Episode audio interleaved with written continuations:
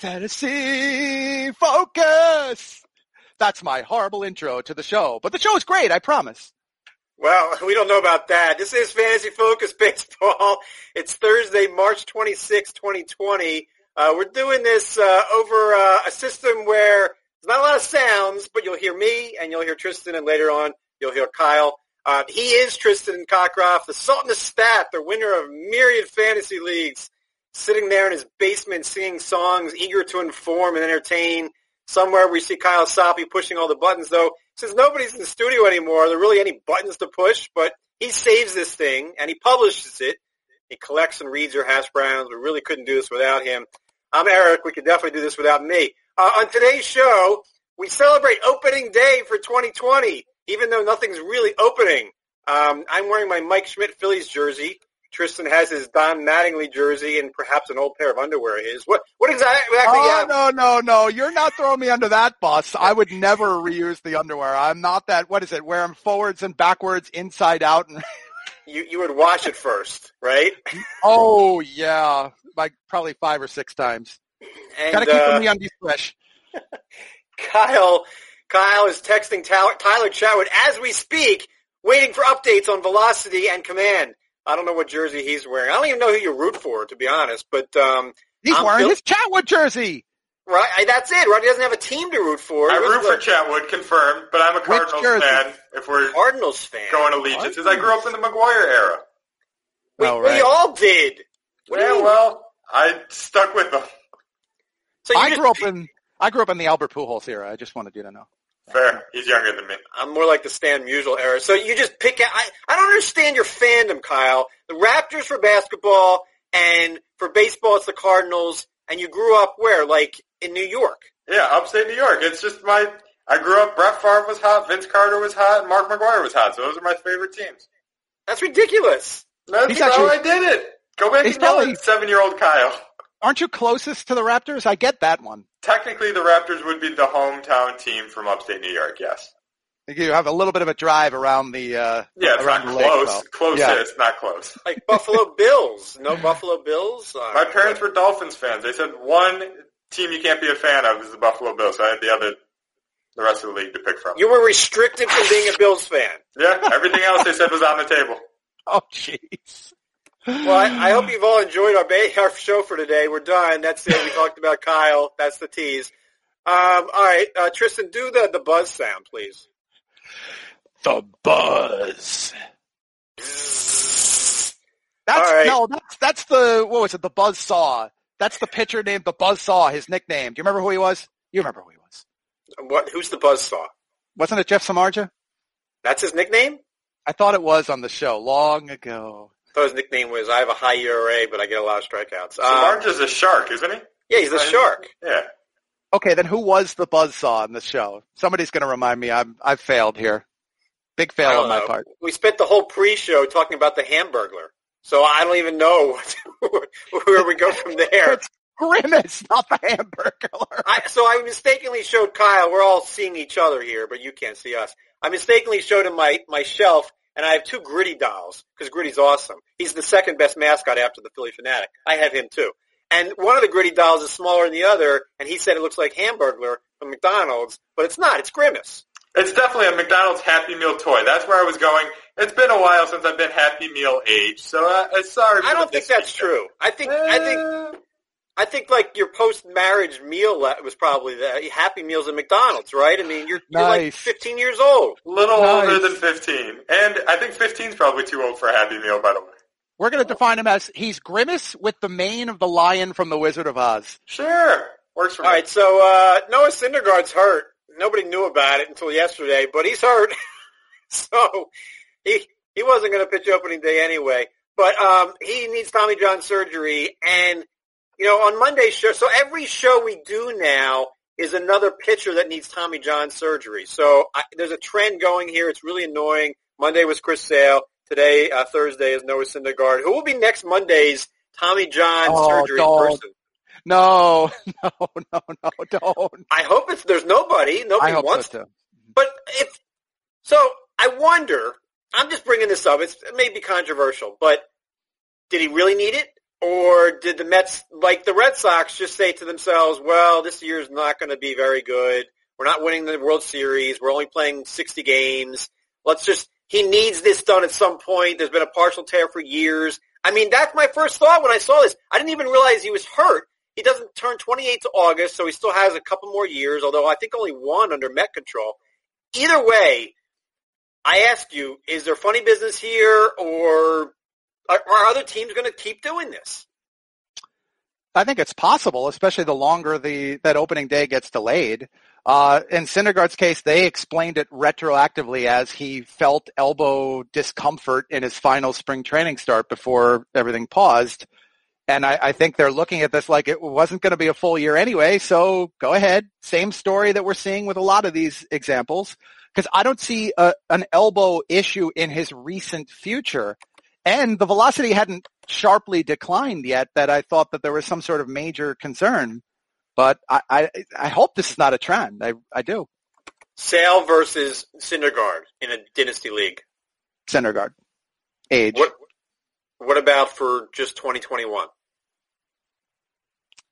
I would take Sale for just 2021. Why? Because, I mean, Sale's not young either. I mean, obviously Sale's older than Syndergaard is, but it's not like he's having a surgery that much before Syndergaard. It's like a week, if that. Right. So what what would be your reasoning here for for trusting Sale to return to what we remember as opposed to Syndergaard?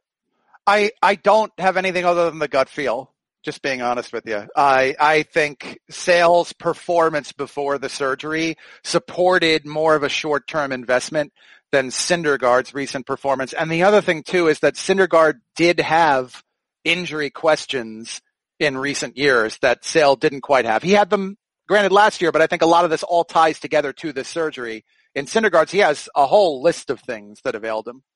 All right, let me ask you this, and this is also perhaps controversial. So Syndergaard, I think, is the hardest thrower among starting pitchers. Uh, Kyle looked it up to confirm um, over the past five seasons, and Joe Sheehan had it in his newsletter. Support Joe, good guy. They're very angry right now on Twitter. But for baseball purposes, Syndergaard, the hardest thrower in baseball over the past, I don't know, five years, and Luis Severino is right with him. Nate I'll read the top ten. Half these guys have now had Tommy John. Does this mean something, or is it coincidence? Syndergaard, Severino, Eovaldi, top three. Luis Castillo of the Reds. Gerrit Cole of your Yankees. You'll be buying that jersey tomorrow. Then Zack Wheeler. I'll be buying that jersey. James Paxton, Michael Fulmer, who's nothing now. Mike Foltynewicz, who might not be anything. Reynaldo Lopez, I don't want him. Is there a correlation here between the hardest throwers and eventual Tommy John surgery, or is it just every pitcher eventually gets it anyway? Why is the first thing that speaks to me from that that that that question was, "Are you really going to buy the Zack Wheeler jersey?" We shall not, see there. I'm not going to do that. I didn't think so. um, I feel like there is something here, and part of that returns to yours and my discussion about this very topic when there was a rash of Tommy John surgeries several years ago, it might have been two or three years ago, where the hard throwers in the game were succumbing to this kind of surgery. I think it might have been around the point that Matt Harvey had his. I think there might be something to it. Um, just as you said. Is this actionable? If you've got Gerrit Cole in a dynasty league right now, there's no way you're trading him. He's the number one starting pitcher. But he's never had Tommy John. And Luis Castillo, who we all rank as a top 20 starter, has also never had it. I mean, do you think about trading? I mean, obviously you, you could trade Luis Castillo a lot easier, I think, than Cole because nobody wants to trade away Cole, right? I mean, why would you want to trade away that guy? Right. I mean, I, I think you could more easily trade Cole because everybody's going to want him. Could you trade him away at a, a deal that you want to make? No, I, I don't think so. Uh, That's my point. Yes. Yeah, and and I agree. I, I don't think that that that this tells you anything in terms of racing to trade these guys away, especially in dynasty leagues. I just, you know, I don't, I, I, I don't, I, I don't have a lot to say to that other than, you know, you, you, you just got to hope your guys are fortunate enough to stay healthy. I, I, I'm not dealing Cole away. Why would I? I agree. I, I wouldn't deal him either. Uh, all right, let's move on. But I mean, Steven Stephen is also a very hard thrower. He's had it. Lance McCullers is coming back from it. I, I, I don't want to say like obviously we don't want to go go after guys who don't throw hard. We want hard throwers. They get a lot of strikeouts. Verlander's also on this list, and he's been remarkably healthy with his elbow. So I, I don't I, correlation doesn't equal causation. What's that term? I, I don't want to assume anything. So Mm-hmm. It's just it's sad. We, nobody wants to see more Tommy John surgeries because then we're we're deprived of seeing a great player for a year. We're not going to see Sale or Syndergaard this whole season, and next year is compromised. There's no question about it. They're not going to be ready for opening day if opening day is even when opening day is supposed to be. So, by the way, the you, didn't, you didn't pull Severino into the three man rank between those. Severino was the number two guy. I we, I mean I didn't obviously he's having his Tommy John right now. But I'm um, saying of of the of contrasting the three for keeper leagues versus 2021, Severino, Sale, and Syndergaard. Okay. Well, I I would I still would have Syndergaard over Severino. Is that wrong? What what possible no. case could I make for that? I guess. I don't think any one of those three is de- definitively wrong being ranked first for 2021. And I don't think any of them is definitively wrong for a keeper league either. I just personally prefer to place my investment in Chris Sale based on what he had done before. I probably would go to Severino second. I would probably go to Syndergaard third from a 2021 perspective. And long term, I would likely go Severino, Syndergaard, Sale.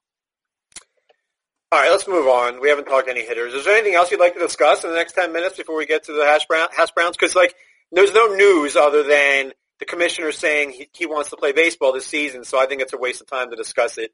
Um, if you're doing a draft now, we just it is going to be shortened too. Well, it's of course, of course, it's going to be shortened. I mean, they're not starting till June at the earliest.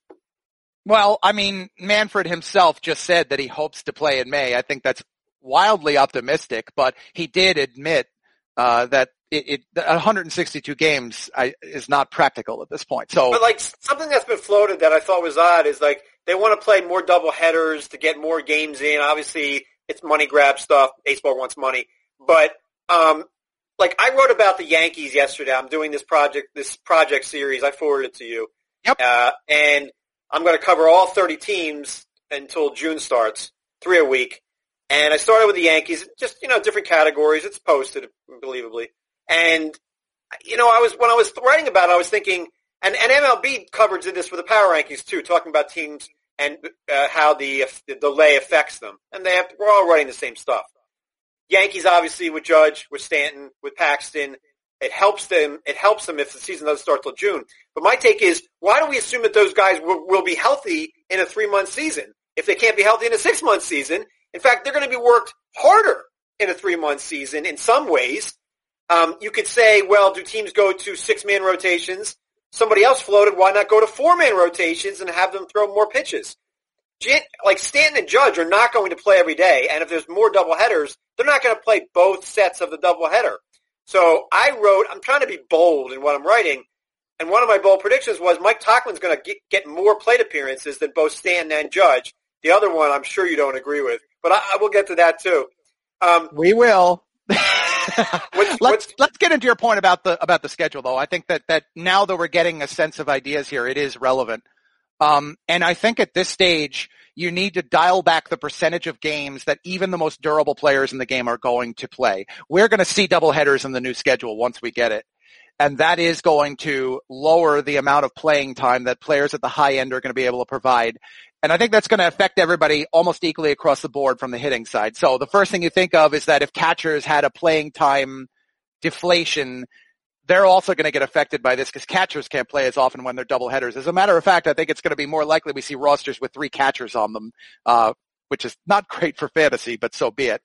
Uh, but you're right. I think this is going to, if teams play guys like Giancarlo Stanton and Aaron Judge more often, put them at greater risk of injury. And to your point, I think you're dead on that this doesn't really help them anymore. And that's why I'm not moving them up vastly in my rankings. Maybe I'm moving them up one round because they'll be ready for you on opening day and I prefer to have the player who's ready for you on opening day. But the injury risk isn't gone. It's a valid point. I did not move Stanton and Judge up in my rankings. I did move up Verlander and Clevinger. Yep. Because I think they'll be healthy for opening day. But if you're brittle, you're brittle.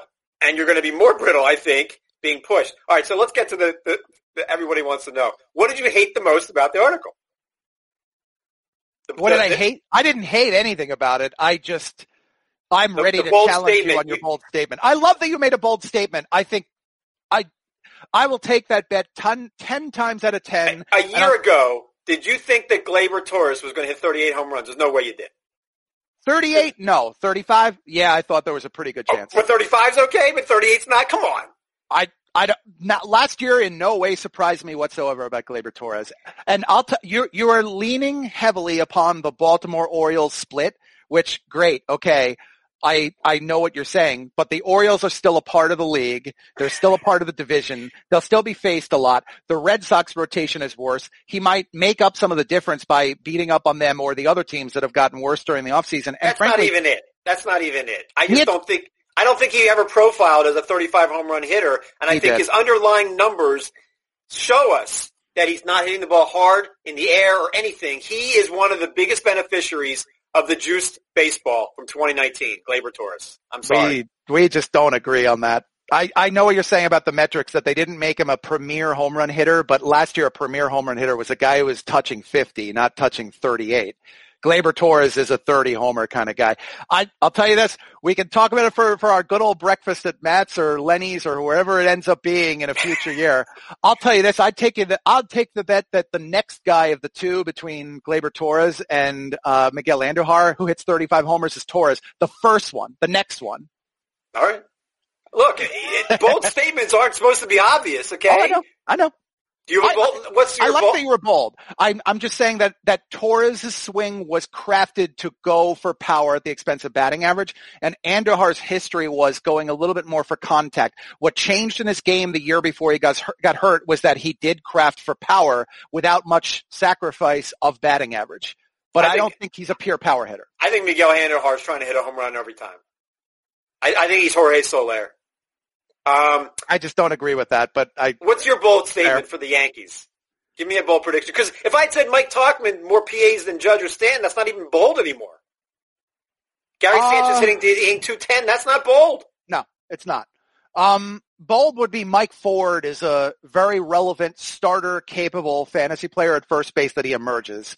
Bold would be that I worry about Aroldis Chapman's slow decline in velocity, and while it doesn't panic me, I could tell you that Zach Britton is a top 10 fantasy closer this year. I thought Um, about that. I did think about that. But I, I think if we issue that, I, I like yours because you're you're trying to get at something you believe in the player's skill set.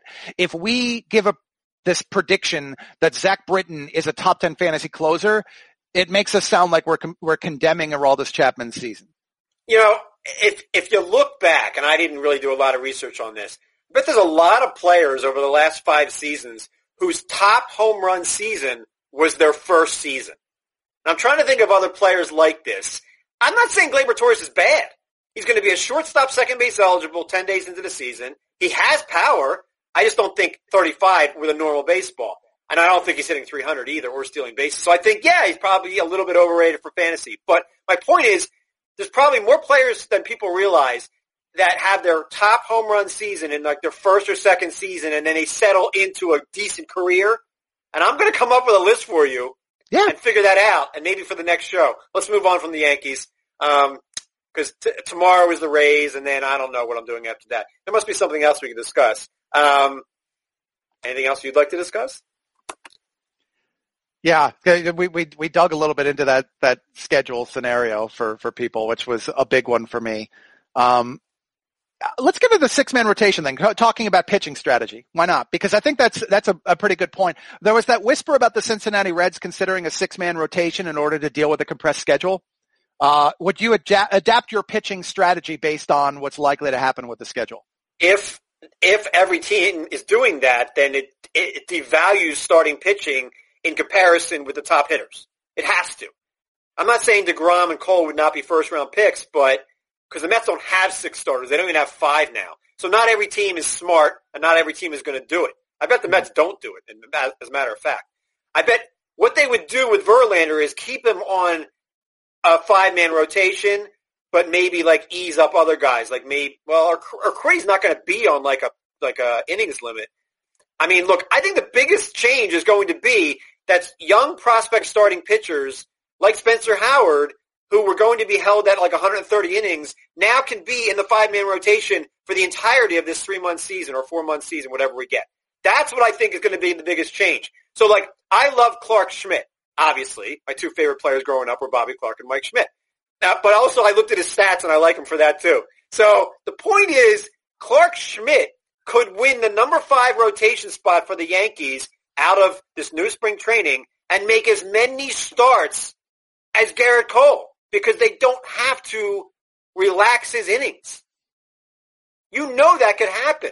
Spencer Howard could essentially pitch as many innings as Aaron Nola or Zack Wheeler.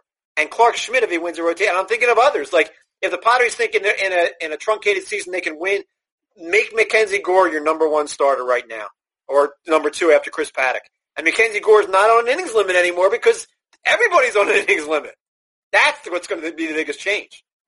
You think I'm crazy. I'm looking at your face. No, no, I don't. I, I just, I don't want people to ignore what we discussed in a previous show, and that is in the event of a severely shortened season, let's say it's 80 games, teams might not want to spend the year's worth of service time. And for a player like, I mean, granted, it's the Yankees. I get it.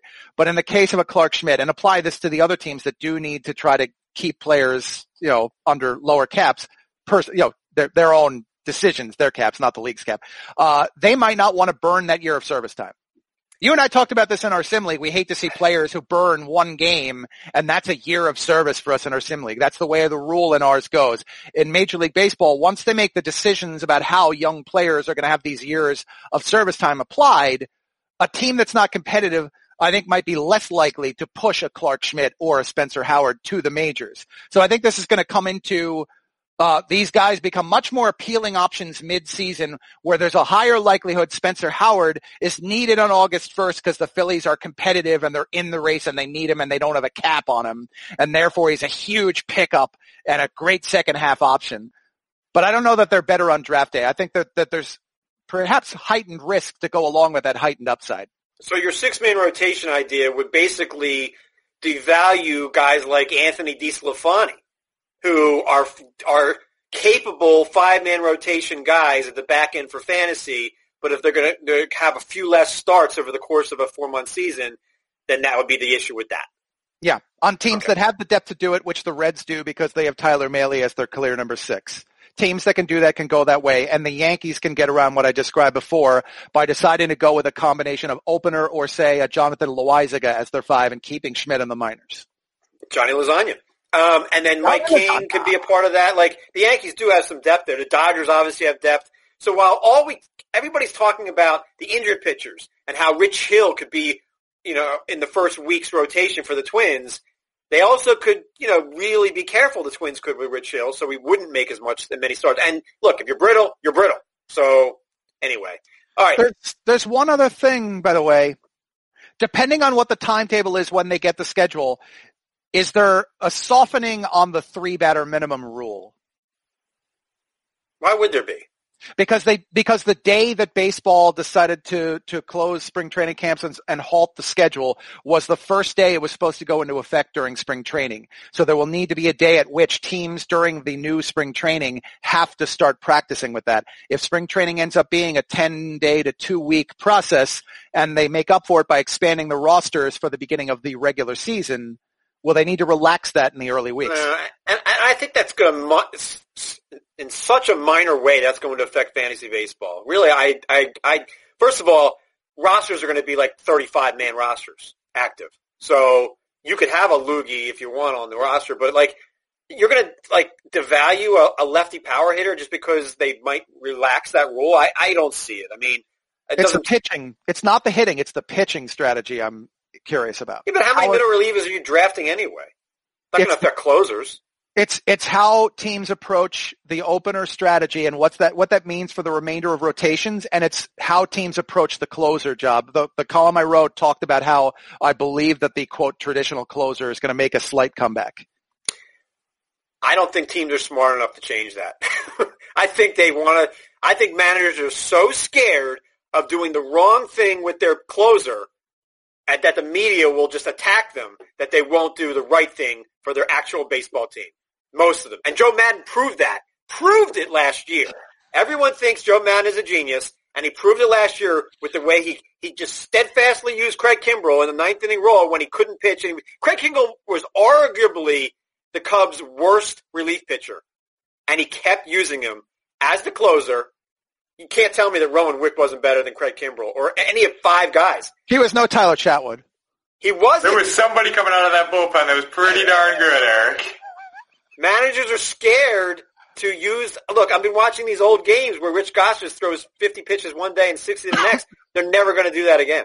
They're scared that if one breaks down, you know, I mean, like if- even Tampa Bay with Nick Anderson, who could be more than a three-out closer, I don't see them using him that way. My my point is in the early weeks though, it might be opportunistic to lean on the middle relief middle relief ratio guys and your closers at the expense of starting pitching and try to trade for your starters later because if there's a three batter minimum rule on opening day and it's a short spring training, I think we're going to see a lot of relief pitchers throwing an inning and a third at a time. I think the games are going to be divided up like that a lot more often.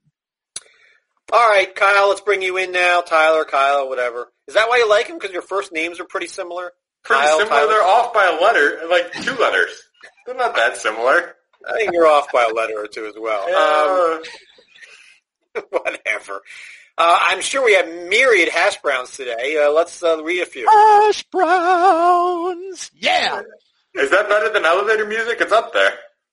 Yeah, you got to sing more, Tristan. Like, they can't see you dancing, but you got to sing more. Like I, they demand this. They're not going to listen unless we promote it as saying, Where the hash browns. Where the hash browns? We need hash browns.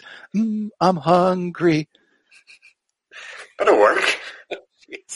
Dan chimes in on Twitter. He wants to know how you're attacking the shortstop position in an auction. Are you paying up? It's kind of a top-heavy position. I- I don't think I'm uh, like approaching any position in a certain way. Like there are tiers, T I E R S, for each position, and I view it all the same way in an auction and a draft to some degree. Shortstop is deep. There's no question about it. About it. So I mean, it's I, I don't. You're a peas like- into Raptors fan. Okay. Let's talk Canadian now. Um, how am I approaching it? I don't think I'm approaching it any differently. I mean, let me look here at the list of the top shortstops. Are you like? Does it matter? Like, do you approach positions in auctions differently than like a normal person would? I mean, there's your top guys. I, I'm fading Tatis at his current price. Like, how could you take Tatis over Trea Turner? Like, I can't.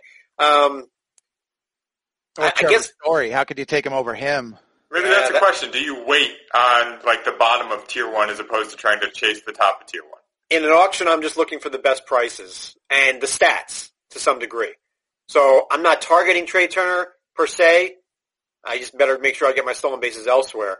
But it's deep, but that doesn't mean I'm like eh, it's so, it's it's not so deep that if Alex Bregman or Trevor Story come in at a good price or they slip in a draft, then I'm passing on them.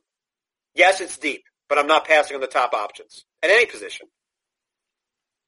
I think position scarcity is vastly overrated this year. Oh, The only the well, it's especially so this year. Uh, shortstop actually graded based on projections as well as the 2019 player rater results as the deepest position in fantasy. Uh, third base, I believe this year, looking at the pool itself and the projections is the deepest position, but it's by just a hair.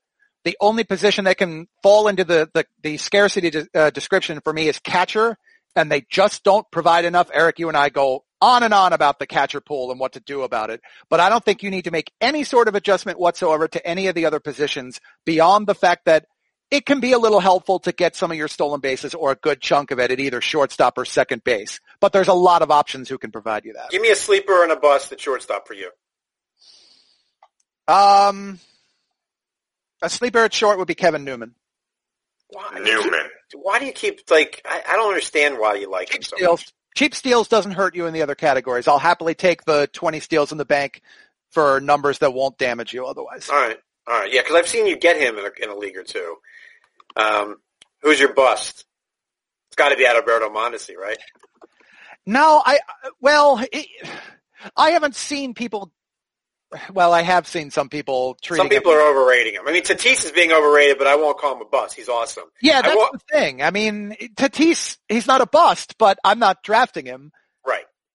Mondesi, if, and I've seen some people drafting among the among the top 40 players overall.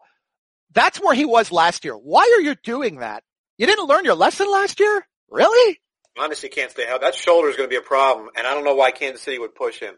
Um, I think Tim Anderson could be a bust.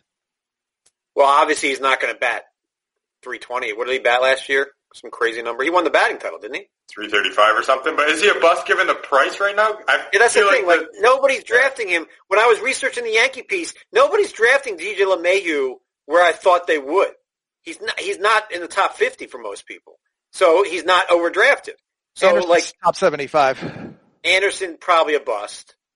Um, I don't think he, I just don't think he's a top 75 player. If you apply the batting average correction to last year's stat line, he would have been about the 105th to 110th best player. Ketel Marte. I mean, nobody thinks he's doing that again, but Actually, he doesn't qualify though, but he's second base to your point about filling the middle. all right.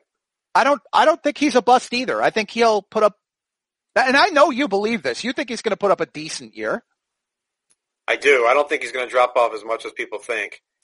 I mean, I see some sleep like Garrett Hampson to me. I just don't see how he's going to play.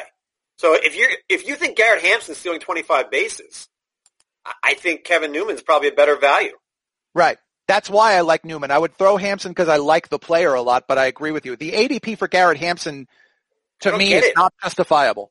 I I don't I don't see like, and we do this all all the time. We say draft skills, not opportunity. If a player is really good, he'll earn the playing time. But in Colorado, they have to play Ryan McMahon at second. They've got. They, I think they're committed to Sam Hilliard in a, in a corner outfield spot. I don't see how Garrett Hampson plays. But all right, And are- are you more likely to draft opportunity than skill in a truncated season? Like you're not going to have as much time for the skill to shine through, right? I think if you have a job on opening day, it's a bigger deal now than it Right. would have been in a full 162 game season. But I also think a team like Colorado that knows it's not winning the World Series might just say, I'm going to play Hilliard, McMahon, Raimel Tapia, you know, a, a young player, whatever, and see what they can do and learn. And, and give, give a young starting pitcher a chance and see if, if he's our guy for 2021. Why, if you're Detroit, I'm not saying you, you push Casey Mize or Matt Manning, but find out if some of these guys can actually play ball. If Victor Reyes is a part of your future, to name a terrible example, find out in a truncated season. And don't waste any more time. Kyle, I think was it the last show you had in the notes the question about uh, uh, how you're approaching draft strategy in a shortened season? Yeah, yeah. Because uh, tying to this point, I am going to be more apt to turn my roster over quickly and be a little bit more impatient the shorter the season is. You need You to ramp be, it up right?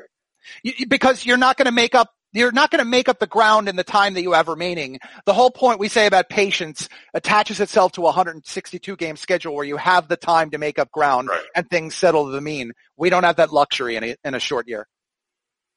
I like it. Jonesy chimed in. He wants to know Tatis or Devers in a startup dynasty league. Tristan, we keep ripping Tatis. Maybe we should remind people that, that, that are just joining the show for the first time what our, what our, what our concern is with Fernando Tatis. Because the number, numbers are outstanding. Is it all really durability and BABIP? What is, the, what is our concern? It's all really durability and BABIP. Nail on the head with that one. Uh, we we have not seen proof yet, based on the fact that he is an all-out player, and I love that playing style from a baseball fan's perspective. So I'm a very big fan from just the the raw game angle. But it puts him at a little bit heightened risk. It's the same story that surrounded Bryce Harper early in his career, and we've seen how that's played out over the past you know eight to nine years. I think Tatis fits in that a little bit, but the BABIP also needs some correction. So people are being too reactionary based on a, a, a limited sample from last year and overdrafting him as effectively a first rounder in FBC. To me, that's a little bit too generous. And Devers, we love. Devers made strides last year. Looks like a complete hitter. I wouldn't count on any more stolen bases. He's not fast, but Rafael Devers looks like a cornerstone. He he looks like a Nolan Arenado type. He's like a cornerstone third baseman for your team for the Not next. for defense. no, we don't care about. He's not being moved off third base. Yeah. I mean, it's not like they're going to play Devers at first base and say, "Hey, here, Michael Chavis or Bobby Dalbec, here's third base for you." They're not doing that anytime soon. So he can fake third base. Um, it's got to be. It's got to be Devers. Who do you think I'm taking here? You? Yeah. I have literally no idea what you're thinking. I'm taking Tatis here. Why would you take Tatis over Devers? If it's a- If it's a true dynasty, dynasty, uh, let's see. I said that dynasty was the one that was the true keep him forever. I'm going to go for the moon and take Fernando Tatis. And I love Rafael Devers. You know that. I just think Devers is more stable year to year. I can see Devers. Devers to me is an Arenado type, where for years you're going to get 30 and 100, and you don't have to worry about it. And Tatis, I think to your comparison, Bryce Harper is really valid. Tatis is going to be Harper. One of these years in the next five, Tatis wins the MVP with like 40 homers and 30 steals, and we love him. But one of those years, he's also going to hit 12 homers and steal 12 bases and, and miss half the year with injury. So I, that's my concern with Tatis, that he is Bryce Harper. That's a perfect comp. Oh my God, what a perfect comp you just came up with. Or he could be A-Rod. You don't think that. No, but I'm just saying that this is the lure and I understand it. And I admit if I'm keeping the guy forever, which is 15 years effectively and probably more, I'm taking the chance at getting A-Rod. Wander Franco is A-Rod. Well, yeah, but Wander Franco isn't part of this question.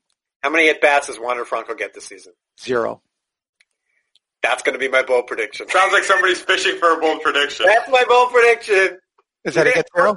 You're going to hate every one of my bold predictions, and that Bold. means that I did a good job. Yeah. What? That what reads so right, what's- Kyle? but wait, Yeah. what's the bold then? Well, it hasn't run yet. I haven't even written it yet. It's running on Friday. But the point is, if my bold prediction makes you shake your silly head and say that's just dumb, then it worked. It worked. Right, but but zero for Wander Franco isn't a bold prediction, is it? I don't I'm think not you'd gonna- saying zero. I'm not predicting zero. Oh.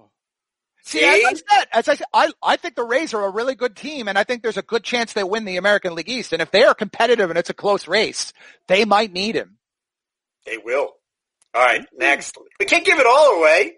I know. Okay, I'm looking It's not forward to written. it. You can't give any of it away. I away. love It's the written. series. I'm telling you, I'm, I'll be checking these out because I like the format. I like this a Oh, lot. that's why you're going to check it out. Thank you. I read everything you I write. What are you writing? Anyway, Hot shot. Are you writing this week?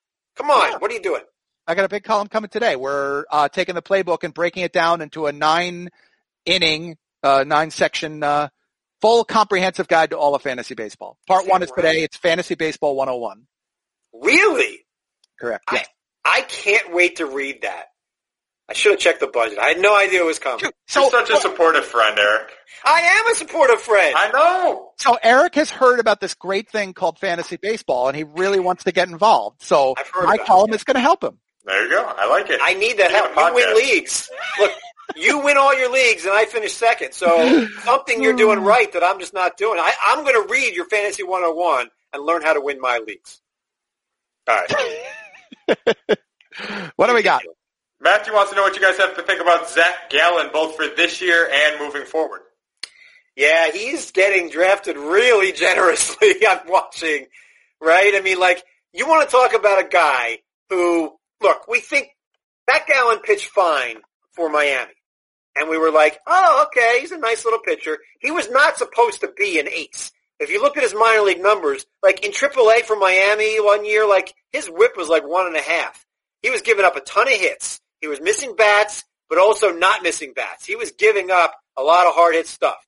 And then he had a great like start to AAA last season. Miami promoted him. He did well, and then Arizona took him for Jazz Chisholm, who that's a really good challenge trade.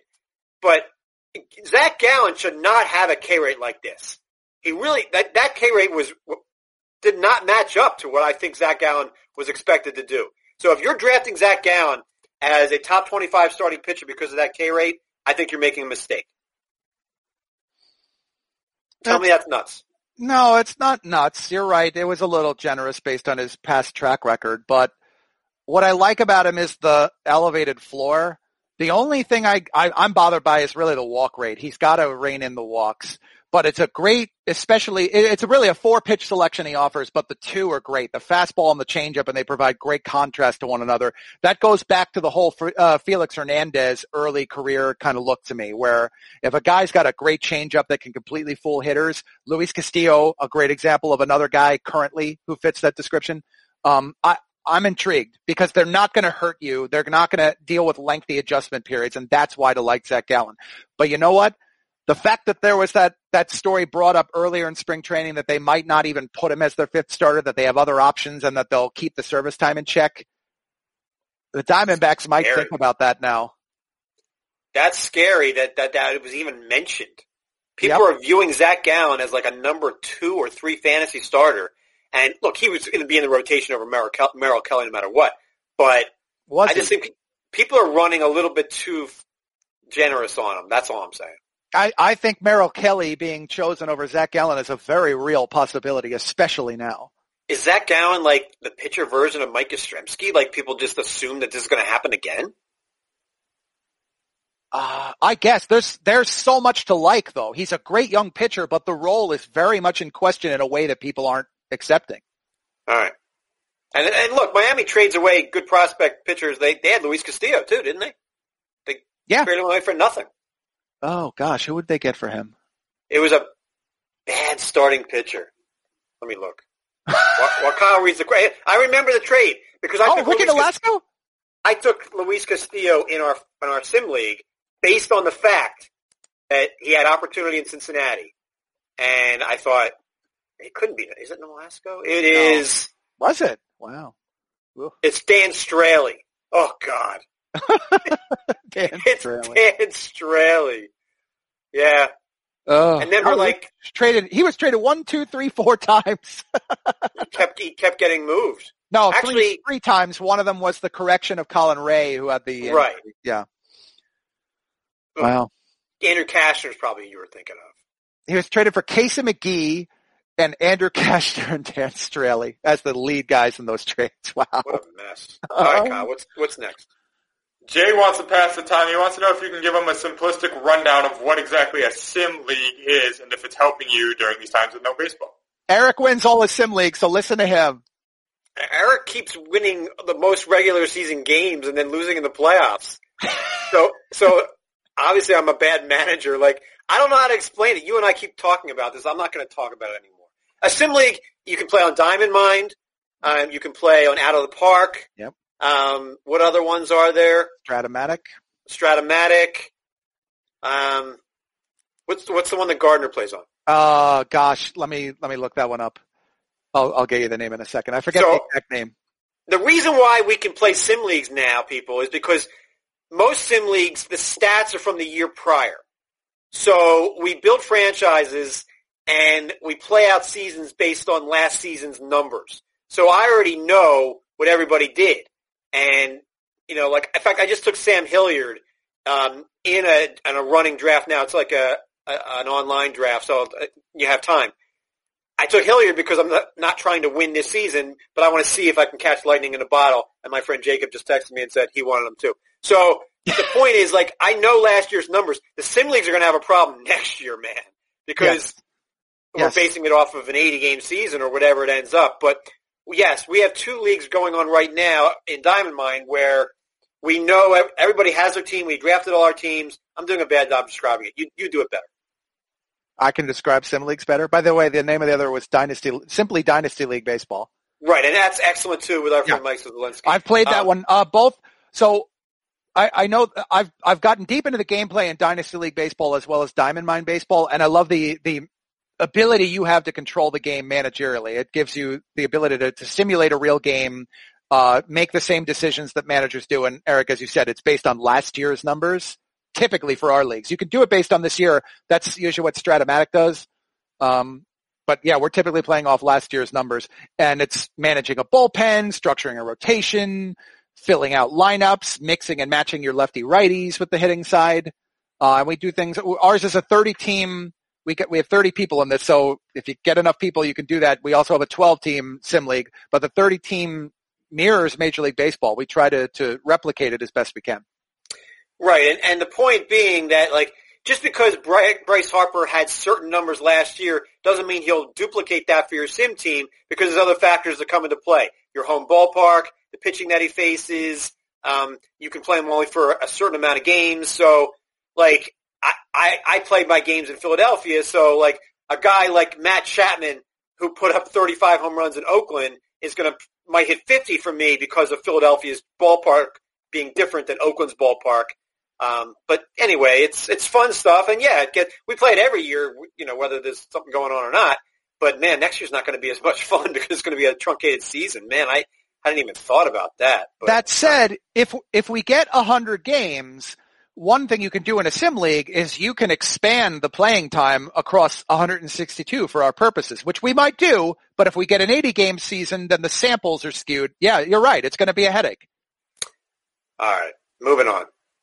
Last one here comes in from Eric. He wants to know what ballpark food you guys miss most now that we're officially missing games.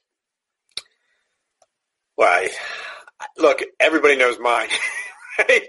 I mean, the Three Little Pigs sandwich from the Lehigh Valley Iron Pigs is my favorite ballpark food, and that's the AAA team of the Phillies. They do a fantastic job there at Coca-Cola Park. I was a speaker there last year doing fantasy stuff, and the ballpark food, they bacon is their theme of their team. And every year they're voted like the best minor league organization, and I just there's so much good food there. But the Three Little Pigs, which is a sandwich of um, bacon, ham, pulled pork, and sauce on like a hamburger roll, and it's really good. and I wish I had it right now. And I hope I get to go to a game this season there because it's fantastic. But what's and and you had a big turkey leg from there. I did. Which, I wasn't impressed. I liked it much better at Citizens Bank Park. Bull's Barbecue was better. Bull's Barbecue is very good, and I want to get down to Camden Yards because I haven't had um, Boog's Boog's. Barbecue Yeah. um, we in a could've- long. We should have gotten Boogs when we were at the Orioles spring training. I forgot. Did they have it? Yeah. Apparently. Well, like I don't want to eat a big turkey leg like you do because like then I take pictures of you and tweet it out, and you know I, I'm more of like a I'm more of a meat eater than you are. You had so many stains from that turkey leg permeating your shirt and pants.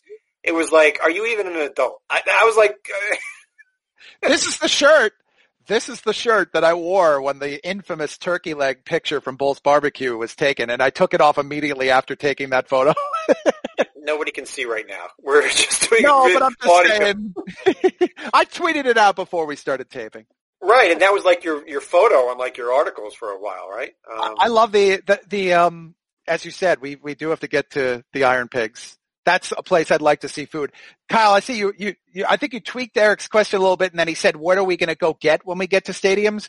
I am going to attempt to get Eric to eat two out of the three fried Oreos that they give you at the Iron Pigs ballpark, just like I did last time. I completely con- You have to get him to eat two Oreos in one sitting as it is, and then oh, fried Oh, and big stuff. Like it's hard enough to get him to eat one cookie in one sitting. right here, winner. I did that. Thank you. Yep. you have no proof. There's no proof that I did it. Wow. Oh. Yeah, tweet it or it didn't happen. An individual exactly. was, in, was in attendance with us who will attest to this. Do you have any visual proof? By the way, my new schedule, I'm eating one Hershey's Kiss after dinner. A full one. That's okay. At least it's a thing. It's like it's a serving to some degree. One Hershey Kiss post dinner. I'm more okay with that than the cookie routine. Yeah. If you told us one M&M, I'd be a little disturbed. Uh, exactly. Or half That, M&M. that would be serial killer like. Okay. Um, I think that now that we're talking food, we're done, we're done for today's show. Thank you. Look, I don't have any idea how many people are listening to this, but thank you if you are. Um, we're trying. Um, I don't know when this is all going to change. Just please be smart. Look at look at the news. It's happening, people. If you just social distance, the sooner this will go away, and I, the sooner we'll get baseball and back to the way life was and and everything stocks. I mean, come on, just please be smart and see what is happening in the real world. It's very scary, and um, I want it to go away. Um, we, I think, we'll be back on Monday to talk about the next Tommy John surgery patients and any news we have and any articles we're writing and the stains on Tristan's shirt. You can't And- go without the chill voice if you're going to say Tommy John surgery pros- prospects. By the way, you know, all did you notice today's that show. today you're What? the kind speaker? I'm always the kind speaker. It says right here, you're kind speaker, and I'm discreet emoji. What does that mean? I have no idea. Kyle, do you know what you are?